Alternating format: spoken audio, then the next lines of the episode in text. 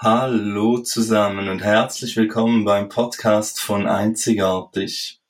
Einzigartig ist ein Verein, der Menschen mit einer besonderen Geschichte die Möglichkeit gibt, darüber zu sprechen und ihre Geschichte zu teilen. Wir klären über Erkrankungen auf und vernetzen Betroffene untereinander. In diesem Podcast hast du die Möglichkeit, darüber zu sprechen, was dir wichtig ist. Außerdem findest du uns auch auf Social Media beziehungsweise Facebook und Instagram. Auch hier haben wir die Möglichkeit, dass du deine Geschichte teilen kannst. Zum Schluss noch eine Triggerwarnung. Es kann sein, dass in manchen Folgen über sensible Inhalte gesprochen wird. Darauf werden wir aber jeweils in den Beschreibungen hinweisen. Und nun viel Spaß beim Hören.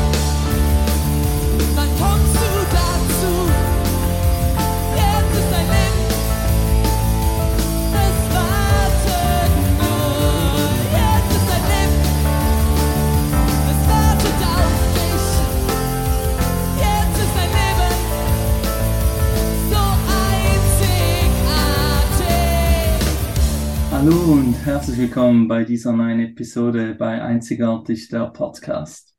Mein Name ist Pascal und ich freue mich sehr, dass ich auch heute wieder einen Gast bei mir habe und das ist die liebe Helena. Hallo Helena, schön bist du hier. Hallo Pascal, freut mich auch, dass ich hier sein darf. Genau, dann stelle ich dich doch direkt einfach mal kurz vor. Helena ist 25 Jahre alt, lebt in Aschaffenburg das ist eine Stadt in Bayern. In der Freizeit, äh, beziehungsweise Helena ist sehr kreativ. Sie liebt es zu fotografieren, zu töpfern, zu singen, malen. Ja, was gibt sonst noch über dich? Was muss man wissen über dich? Wissen müssen tut man eigentlich gar nichts. Aber ähm, was ich so noch über mich erzählen würde, wäre, dass ich 25 bin. Ich glaube, das hattest du nicht erwähnt. Mm, ich identifiziere mich als Agender, das heißt als geschlechtslos. Ähm, am liebsten werde ich dann ohne Pronomen angesprochen, also mit Person, die Person, die. Ähm, genau, beruflich bin ich zurzeit leider arbeitslos. Ich beziehe Krankengeld und bin ähm, stationär gerade in einem psychiatrischen Krankenhaus zur Behandlung. Genau. Perfekt, vielen Dank an der Stelle für diese Ergänzungen und deine Offenheit. Wir sprechen heute ganz klar über das Thema der Dro drogeninduzierten Psychose. Für die Leute, die es nicht kennen, sorry für diesen schweren Begriff da. Wenn man es nicht kennt, das kann man sich da ganz schön schnell ver verplappern. Genau. Ja. Genau, kurz zu erklären. Das ist eine Psychose, die durch durch manche Drogen, beispielsweise, beispielsweise Atamine und, und Kokain, vor allem aber auch durch Halluzinogene. Genau, Halluzinogene Substanzen wie zum Beispiel LSD. Genau, hast du an der Stelle noch was zu ergänzen? Ähm, ja, also das sind Amphetamine bei mir gewesen, durch die das ausgelöst wurde in Kombination mit äh, Cannabis und anderen Partydrogen gelegentlich. Ähm, genau, Amphetamin ist zum Beispiel Speed, ähm, ist so ein geläuf geläufiger Begriff, genau, mhm. zur Erklärung. Vielen Dank für diese Ergänzung. Dann sind wir ja schon fast voll im Thema. Aber lasst uns noch ein bisschen, bevor wir voll einsteigen, wie geht es dir? Du hast gesagt, du hast vorhin angesprochen, dass du in der Therapie bist, beziehungsweise in der Psychiatrie, geht es dir trotzdem den Umständen entsprechend gut oder was möchtest du uns dazu etwas erzählen? Ähm, ich würde sagen, mir geht es vergleichsweise zu vielen Patienten hier ziemlich gut. Ich bin hier zur Medikamentenumstellung, weil ich recht starke Nebenwirkungen von einem Medikament habe oder hatte, wird jetzt gerade abgesetzt und durch ein neues ersetzt. Ähm, klar, es gibt schlechte Tage, es gibt gute Tage, ähm, aber vergleichsweise würde ich sagen, geht es mir gut. Ja. Das freut uns definitiv zu hören, dass dir grundsätzlich gut geht. Ähm, weißt du, wie lange du noch bleiben musst, oder ist das jeweils eine kurze Geschichte, wenn es Medikamentumstellungen gibt, oder hast du das grundsätzlich nicht so häufig? Also ähm, grundsätzlich dauert das eigentlich so sechs bis acht Wochen eine Medikamentenumstellung hier. Ähm, es kann sein, dass es schneller geht, es kann sein, dass es länger dauert. Ich weiß es noch nicht, habe noch kein Entlassdatum. Das kriegt man hier auch relativ kurzfristig immer eigentlich mitgeteilt. Also es kann sein, dass man mh, dienstags in die Visite geht und die sagen, ja, äh, Freitag können Sie gehen. So. Oh, okay. Ja. Ich wünsche, ich wünsche dir an der Stelle auf jeden Fall viel Kraft und dass du da die Zeit gut überstehst und dass die Medikamentenumstellung den Umständen entsprechend gut funktioniert. Dann schlage ich vor, dass wir doch direkt rüberkommen zu deiner Geschichte. Du hast uns ja eben geschrieben und wir haben zuvor gesprochen, an welcher Diagnose du leidest. Beziehungsweise möchtest du uns mal erzählen, wie das alles begonnen hat? Da muss ich ganz, ganz früh anfangen. Also ich bin schon sehr lange ähm, ein Mensch, der zur Abhängigkeit neigt. Das hat mit 14 angefangen mit äh, der Magersucht und ich weiß nicht, ob die Depressionen vorher oder danach da waren. Das ist so. Hm. Dann äh, mit 15 bin ich dann in die Bulimie gerutscht, mit 16 dann in die Binge-Eating Disorder. Ähm, dann kam es zu diversen Aufenthalten in äh, Kinder- und Jugendpsychiatrie und Reha-Einrichtungen. Dann mit 18 habe ich angefangen zu kiffen, also Cannabis zu konsumieren. Mit 19 dann die Amphetamine und die Partydrogen. Und dann hatte ich dann auch schon die erste drogeninduzierte Psychose. Da wurde ich dann eingeliefert in die Psychiatrie, krisenmäßig. Äh, war dann relativ lange clean und äh, habe dann doch wieder angefangen zu konsumieren, also diverse Drogen. Und ja, dann kam die zweite drogeninduzierte Psychose und heute, das ist ähm, jetzt drei Jahre her, glaube ich, nee, sogar vier Jahre, ähm, habe ich leider immer noch Symptome in die Richtung. Also ich manchmal höre ich Stimmen oder ähm, sehe Zeichen, die an mich gerichtet sein sollen. Genau, und das wird halt medikamentös jetzt immer noch behandelt. Und ich ähm, bin auch auf der Suche nach einem Therapieplatz, was sich als sehr schwierig erweist. Also an ambulante Therapie. Genau, das ist so Mhm. Ein bisschen der die Weg Story. dazu. Genau. Ja. Du hast erzählt, ähm, dass das eben begonnen hat, schon relativ früh. Lebst du denn alleine oder hast du da noch bei deiner Familie gelebt und hast du Geschwister oder kannst du uns hier vielleicht einen Einblick geben, in unter welchen Umständen du da aufgewachsen bist? Also ähm, ich bin, bis ich neun Jahre alt war, mit beiden Elternteilen aufgewachsen. Dann kam die Scheidung. Dann bin ich zu meiner Mutter erst gezogen, habe dort ein Jahr gelebt und dann zu meinem Vater gezogen. Die haben dann so relativ lange zu zweit gelebt. Da habe ich dann auch die Essstörung entwickelt. Und mittlerweile lebe ich mit meiner Partnerin zusammen und unseren drei Katern. Und ähm, ja, ich habe eine leibliche Schwester, zwei Stiefschwestern und einen Halbbruder. Der ist jetzt zwei Jahre alt. Also mein Vater hat relativ spät Hm. nochmal Ah, ein Okay. Kind bekommen. Genau. Bist du Also die Jüngste oder die Älteste oder dazwischen? ja, ich bin, ähm, ich war immer die Jüngste. Also ich, wir waren ja ursprünglich zwei Mhm. äh, leibliche Kinder von meinen Eltern Ja, genau. zusammen, also meine große Schwester und ich. Und jetzt bin ich so in der Mitte, würde ich Ja, sagen. ja, genau.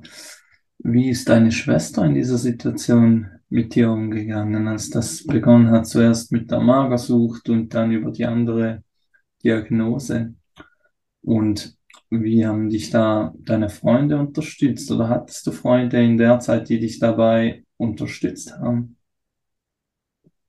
Also es haben sich sehr viele von mir abgewendet, Freunde wie auch Familie in dieser Zeit, in der ich konsumiert habe.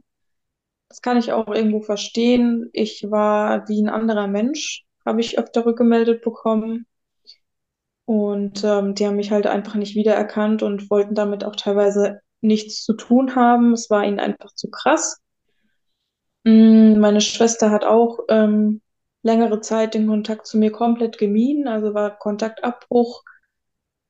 Ähm, mein Vater war irgendwo immer da, also er hat sich jetzt nicht von mir abgewendet, aber so wirklich eine Unterstützung war er in dieser Zeit nicht. Aber das liegt auch daran, dass ich das nicht zugelassen habe. Also ich habe ja in meinem ganzen Verhalten habe ich ja gar kein Problem gesehen, so.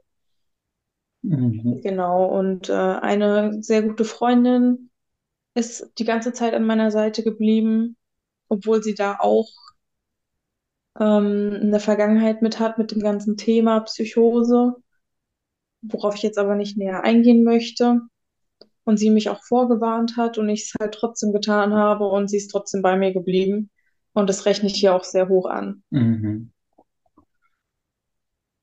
Wenn du so zurückschaust, die letzten Jahre oder die Entwicklung, was war und was ist aus deiner Sicht gesehen deine größte Beeinträchtigung?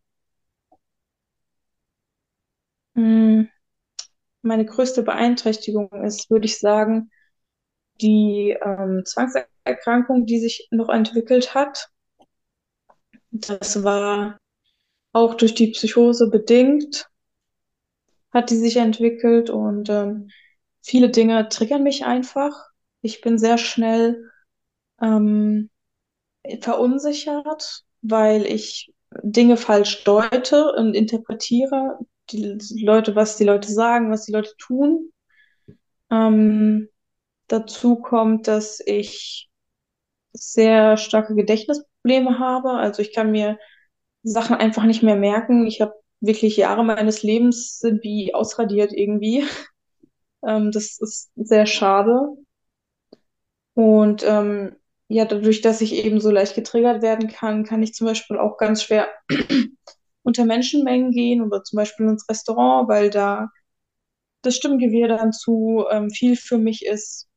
Genau. Und noch, wenn ich noch was nennen dürfte, was Mhm. mich so beeinträchtigt, ähm, sind die Nebenwirkungen von den Medikamenten definitiv, die ich halt dringend brauche, die Medikamente. Und da muss man halt mit leben. Aber es ist Mhm. halt schon sehr beeinträchtigend, ja.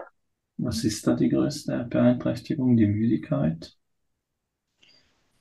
Ähm, nee, das äh, würde ich gar nicht sagen. Ich würde sagen, im Moment ist es so diese emotionale Verarmung, Mhm. die ich erlebe. Also, dass meine Emotionen eigentlich die ganze Zeit auf so einer flachen Linie sind. Also es gibt keine Ups und Downs mehr, sondern nur noch so ein Grau in Grau. Das ist, äh, nimmt sehr viel Lebensqualität. Wie hat sich denn das Ganze in den letzten Jahren entwickelt? Wurde das immer stärker oder gab es da auch Phasen durch Medikamente, wo es besser wurde? Also es ist über die Jahre auf jeden Fall besser geworden, weil ich gelernt habe, damit umzugehen, würde ich sagen. Ähm, ich habe gelernt, Realitätschecks zum Beispiel durchzuführen, wenn ich eben was falsch interpretiere, dass ich dann so innerlich so abchecke, wie wahrscheinlich ist das jetzt, dass derjenige das so und so gemeint hat, wie ich das jetzt interpretiert habe. Ähm, genau, also ich, ich denke, man wird halt, es wird nicht leichter, man wird einfach nur besser, sagen wir es so. Mhm. Was hat dich während den letzten Jahren am meisten geprägt? Weil du hast ja doch ganz schön Jahren. viel erlebt, denke ich, im Zusammenhang mit diesen ganzen Geschichten. Und ich denke, da hast du bestimmt auch gewisse Momente. Gab es da Momente oder Situationen, die dich vielleicht positiv geprägt haben? Vielleicht was in der Klinik, vielleicht war es irgendwie ein Austausch mit Leuten, die dasselbe erlebt haben. Hast du hier irgendetwas, was du uns erzählen kannst? Also positiv beeinflusst hat mich auf jeden Fall meine Freundin, also meine Partnerin. Mhm. Ähm, das Zusammenleben mit ihr, die Beziehung mit ihr, so eine schöne Beziehung hatte ich noch nie. So eine gesunde Beziehung, also wirklich gesund, nicht nur so, dass ich mir einrede, sie wäre gesund. Ähm, ja, die Klinikaufenthalte waren auch sehr lehrreich und ähm, hilfreich. Und ja, so ein besonderer Moment. Hm, ja, Gedächtnislücke, weiß ich jetzt nicht. Mhm. Aber ähm, was auch mich geprägt hat, ob das jetzt so positiv ist, weiß ich nicht, ist auch Instagram. Also ich bin ja auf Instagram sehr aktiv und ähm, betreibe da so ein bisschen Aufklärung. Aber das, da ist halt auch sehr viel Negativität unterwegs. So bei den Leuten, denen ich folge. Ich gucke Mhm. mir immer die Stories an. Und ja, aber ich habe daraus auf jeden Fall sehr viel gelernt. Magst du auch hier mal an der Stelle kurz deinen Insta-Namen nennen für die Leute, die dir folgen möchten? Wir verlinken ohnehin jeweils die Insta-Accounts dann in den Beschreibungen, aber wenn du es hier schon mal nennen möchtest, wäre das für den einen oder anderen, der das hört, wahrscheinlich parallel kann er gerade mal reinschalten und schauen, was bei dir Spannendes läuft. Ja, ähm, mein Instagram-Account heißt äh, Recoveroni. Ähm, genau, wie gesagt, ich kläre da auf oder versuch's zumindest. Ich erstelle Infoposts und in meiner Story nehme ich euch so ein bisschen durch meinen Alltag mit. Mhm. Genau. Vielen Dank für diese Ausführung. Denkst du, Leute würden mit dir, also bei deiner Erkrankung, sieht man dir das ja nicht an, würde ich sagen. Darfst mich gerne Mhm. korrigieren. Aber glaubst du, Leute würden mit dir anders umgehen, wenn man dir die Erkrankung ansieht? Ich denke, wenn man mir meine Erkrankung ansehen würde, dann würde man auf jeden Fall meine Trigger ernster nehmen, weil häufig ist es so, ich äußere, dass ich gerade, dass ich mich nicht wohlfühle, dass ich getriggert wurde, dass ich gerade starke Symptome habe und die Leute verdrehen die Augen, weil sie es halt nicht sehen, weil sie nicht wissen, was da für ein Sturm in meinem Inneren manchmal tobt.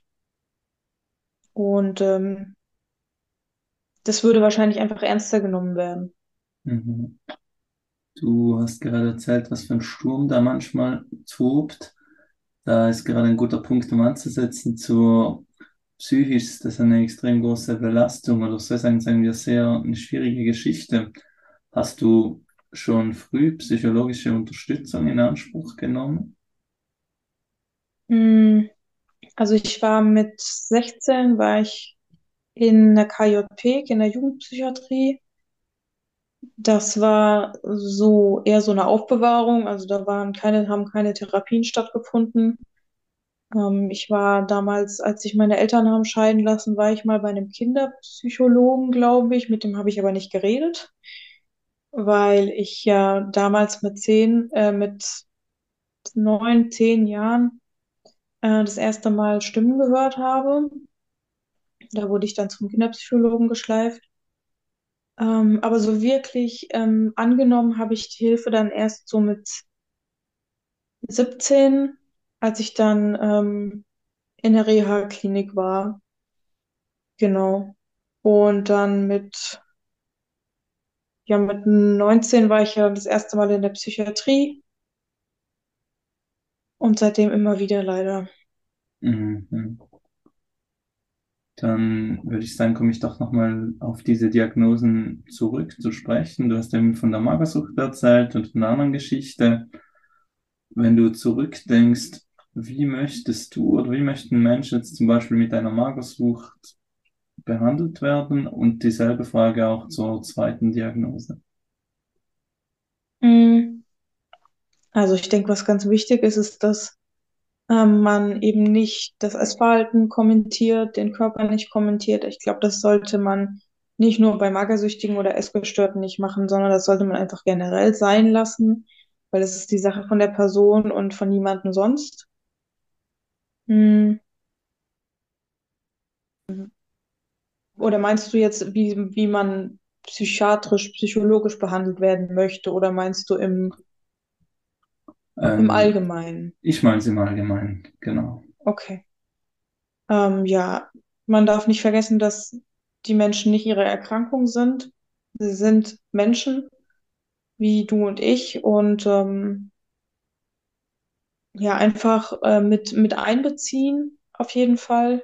weil was bei mir zum Beispiel ein Problem war, als ich die Magersucht entwickelt habe, bin ich nur noch sehr wenig auf Veranstaltungen gegangen oder habe mich mit Freunden getroffen, weil ich halt immer Angst hatte, dass Essen da ist und ich nicht widerstehen kann. Und dann irgendwann wurde ich halt auch gar nicht mehr gefragt, ob ich kommen will.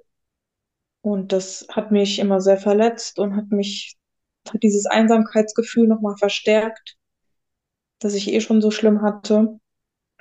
Genau. Ja, und bei der Bulimie äh, würde ich äh, das Gleiche sagen. Ja. Mhm. Perfekt. Vielen Dank für diese Ausführungen. Wie motivierst du dich in dieser Situation, beziehungsweise eben, da hat es ja ganz viele schwierige Momente, stelle ich mir vor, oder Herausforderungen, die du da wieder angehen musst. Und wie motivierst du dich in solchen Situationen und was rätst du Personen, die in derselben Situation sind? Mm, also ich motiviere mich zum Beispiel, ähm, indem ich mir denke, es war schon schlimmer und es ist immer besser geworden. Also es kann, äh, ab einem gewissen Punkt kann es nur noch bergauf gehen. Und außerdem gibt es dann ein schönes Zitat von der ähm, Band äh, Viertelkollektiv, wollte ich jetzt sagen. Nein, das ist ein Instagrammer. Ähm, von der Band äh, Antilopengang. Genau. Äh, das geht, der Abgrund ist nicht weg, sondern wartet. Ich ziehe meinen Antrieb aus dem Wissen, dass er da ist. Mhm. Wenn du, was, welches Thema möchtest du uns unbedingt vielleicht mit der Community noch teilen, worüber wir jetzt noch nicht gesprochen haben? Wir haben ja schon über doch einige Dinge gesprochen, um auch Tipps zu geben, aber was ist dir wichtig, dass wir hier noch darüber sprechen? Ähm, wichtig wäre mir zu sagen, dass, wo wir gerade beim Thema äh, es kann nur besser werden sind, ähm, dass es eben auch wieder schlechter werden kann und das nur in Anführungszeichen, weil es, weil man jetzt gerade eine gute Phase hat, darf man halt nicht aufhören, auf sich selbst zu achten. Man darf nicht aufhören, Selbstfürsorge zu betreiben, zur Therapie zu gehen, seine Medikamente zu nehmen, ähm, sein soziales Netz ähm, aufrecht zu erhalten muss. Es ist eine Lebensaufgabe und äh, man darf nicht locker lassen. So. Genau.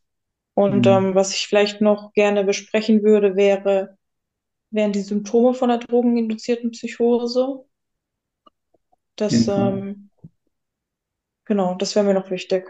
Sehr gerne. Lass uns doch direkt starten. Welche Symptome waren es bei dir und wie hat man das gemerkt? Mm, Also ich hatte auf jeden Fall Wahnvorstellungen. Ich hatte Halluzinationen. Also ich hatte eine ganz, ganz typische Psychose, ähm, Paranoia, mm, Denkstörungen, ähm, Gedanken laut werden. Also ich dachte, die Leute können meine Gedanken lesen.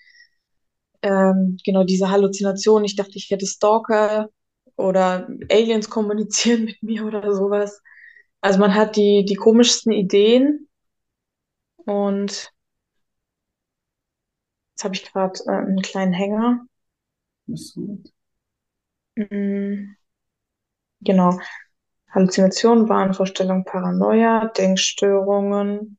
Genau, dann ähm, dass äh, die Gestik und die Mimik verarmt sind noch so Zeichen, die man vielleicht von außen sehen könnte, dass die Sprache verarmt, ähm, dass die Person sich zurückzieht und isoliert, ähm, dass sie dieses Zeichen sehen, das ich vorhin schon erwähnt hatte, dass ich zum Beispiel dachte, der äh, die Frau im Fernsehen ähm, übermittelt mir ähm, geheime Botschaften, die nur an mich gerichtet sind, die nur ich sehen kann. Hm, Warnzeichen von außen sind auf jeden Fall, wenn die Person ihr Wesen verändert, gefühlt.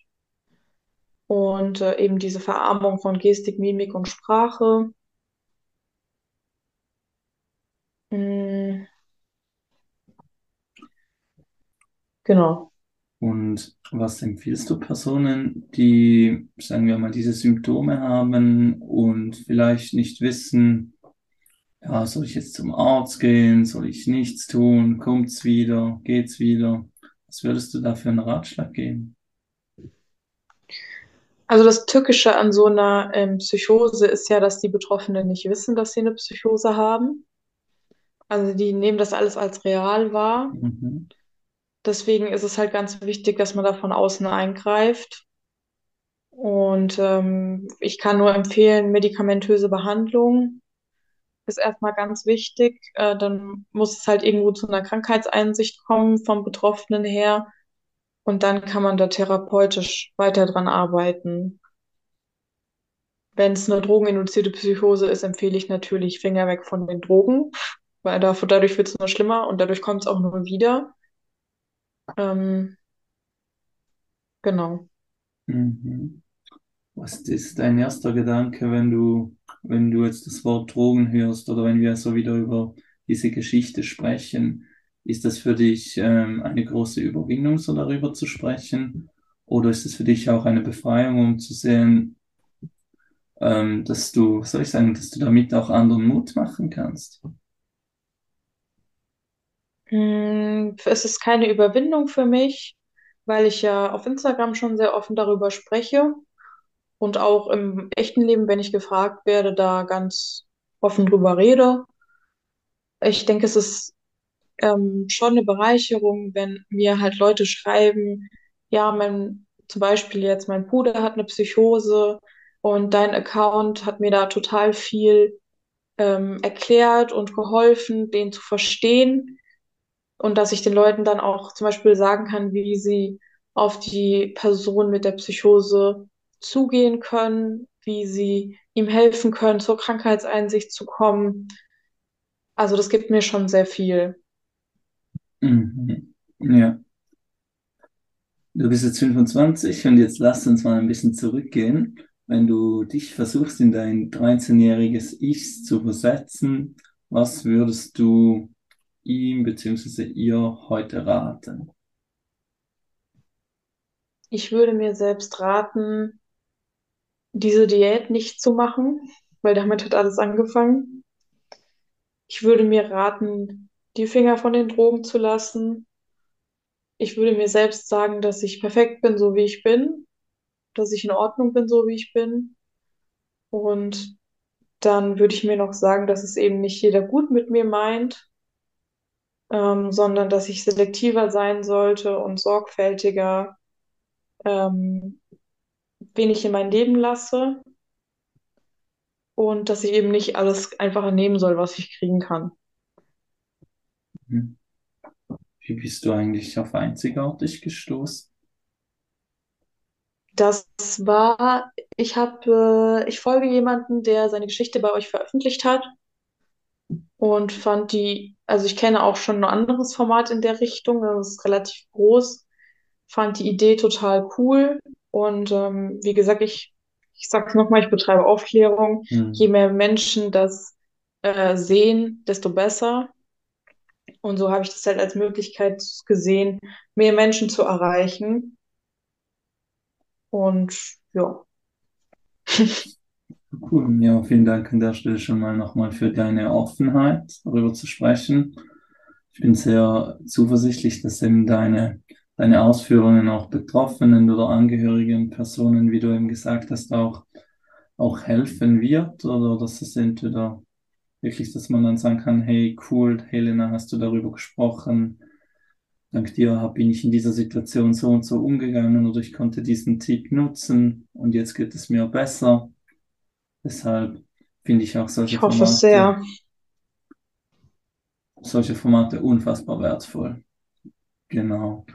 Von deiner Seite her, hast, hast du noch etwas, was du an die, an die Community möchtest richten oder noch etwas mitgeben? Mm, Was ich gerne noch sagen würde, ist, dass es sehr hilft zu sprechen. Sprecht über eure Geschichte, sprecht über das, was euch beschäftigt, ähm, sprecht eure Gedanken und Emotionen aus. Seid ihr selbst, seid euch treu, steht für euch ein und ähm, ihr seid perfekt so, wie ihr seid. Zusammengefasst, sprechen ist immer gut. Sprechen ist ja. nie, sprechen ist nie schlecht. So Ganz selten mal. Manchmal sollte man auch einfach das behalten. Nein, ja, das hast du recht, da hast du recht. Zum Schluss, was bedeutet einzigartig für dich? Das Wort? Oder ja, das Format? Sowohl als auch. Hm, ja, einzigartig das Wort würde ich jetzt sagen, ist das, was ich gerade eben gesagt habe. Jeder ist perfekt, so wie er ist. Jeder ist einzigartig. Ähm, und wenn du merkwürdig bist, dann oder komisch, ich finde merkwürdig besser, weil das setzt sich aus merk und würdig zusammen. Das heißt, man ist würdig, dass sich die andere Person einen merkt. Also wenn du irgendwie komisch bist oder das Gefühl hast, dass du komisch bist, denk einfach, du bist einzigartig und dann wird es schon alles gut. Klingt jetzt doof, aber ist so. Klingt komisch, ist aber so. Genau. Genau. genau. Ähm, ja, das Format. Ja? Ähm, ich wollte nichts sagen. Genau, das Format. Genau. Das Format bedeutet für mich, dass ich, ähm, dass ich mich vernetzen kann, dass, ähm, dass wir uns vernetzen können, dass ich ähm, Menschen sehe, die ich vielleicht normalerweise nicht so wahrnehme. Also ich lese ja auch gerne die Geschichten von den anderen und ähm, bedeutet für mich ähm, ja ein ganz, eine ganz wichtige Arbeit, die ihr da macht, finde ich. Vielen lieben Dank an der Stelle für das Kompliment und die lieben Worte. Von meiner Seite her ist es das gewesen. Wir haben noch ja, ziemlich genau eine halbe Stunde gesprochen. Finde ich cool. Mhm. Ja, gibt es sonst noch etwas, was du der Community mitgeben möchtest? Ansonsten würde ich hier nämlich langsam die Runde schließen. Ich habe nichts mehr zu sagen, ich habe genug geredet. Super, dann sage ich an der Stelle einfach nochmal herzlichen Dank für die Zeit und deine Offenheit. Und wenn auch du da draußen Lust hast, deine Geschichte zu erzählen, dann darfst du dich jederzeit bei uns melden, am einfachsten via Instagram. Und nun wünsche ich euch ganz einen schönen Tag und macht's ganz gut. Tschüss. Bis raus zu den Sternen so weit, sie die Wolken verdrängt und nicht weniger bleibt als das Licht. Helligkeit, die dich aufblicken lässt und du weißt, es ist Zeit. Zeit für alles, was kommt, für das Leben, die Liebe, für den Rest, den Rest deines Lebens.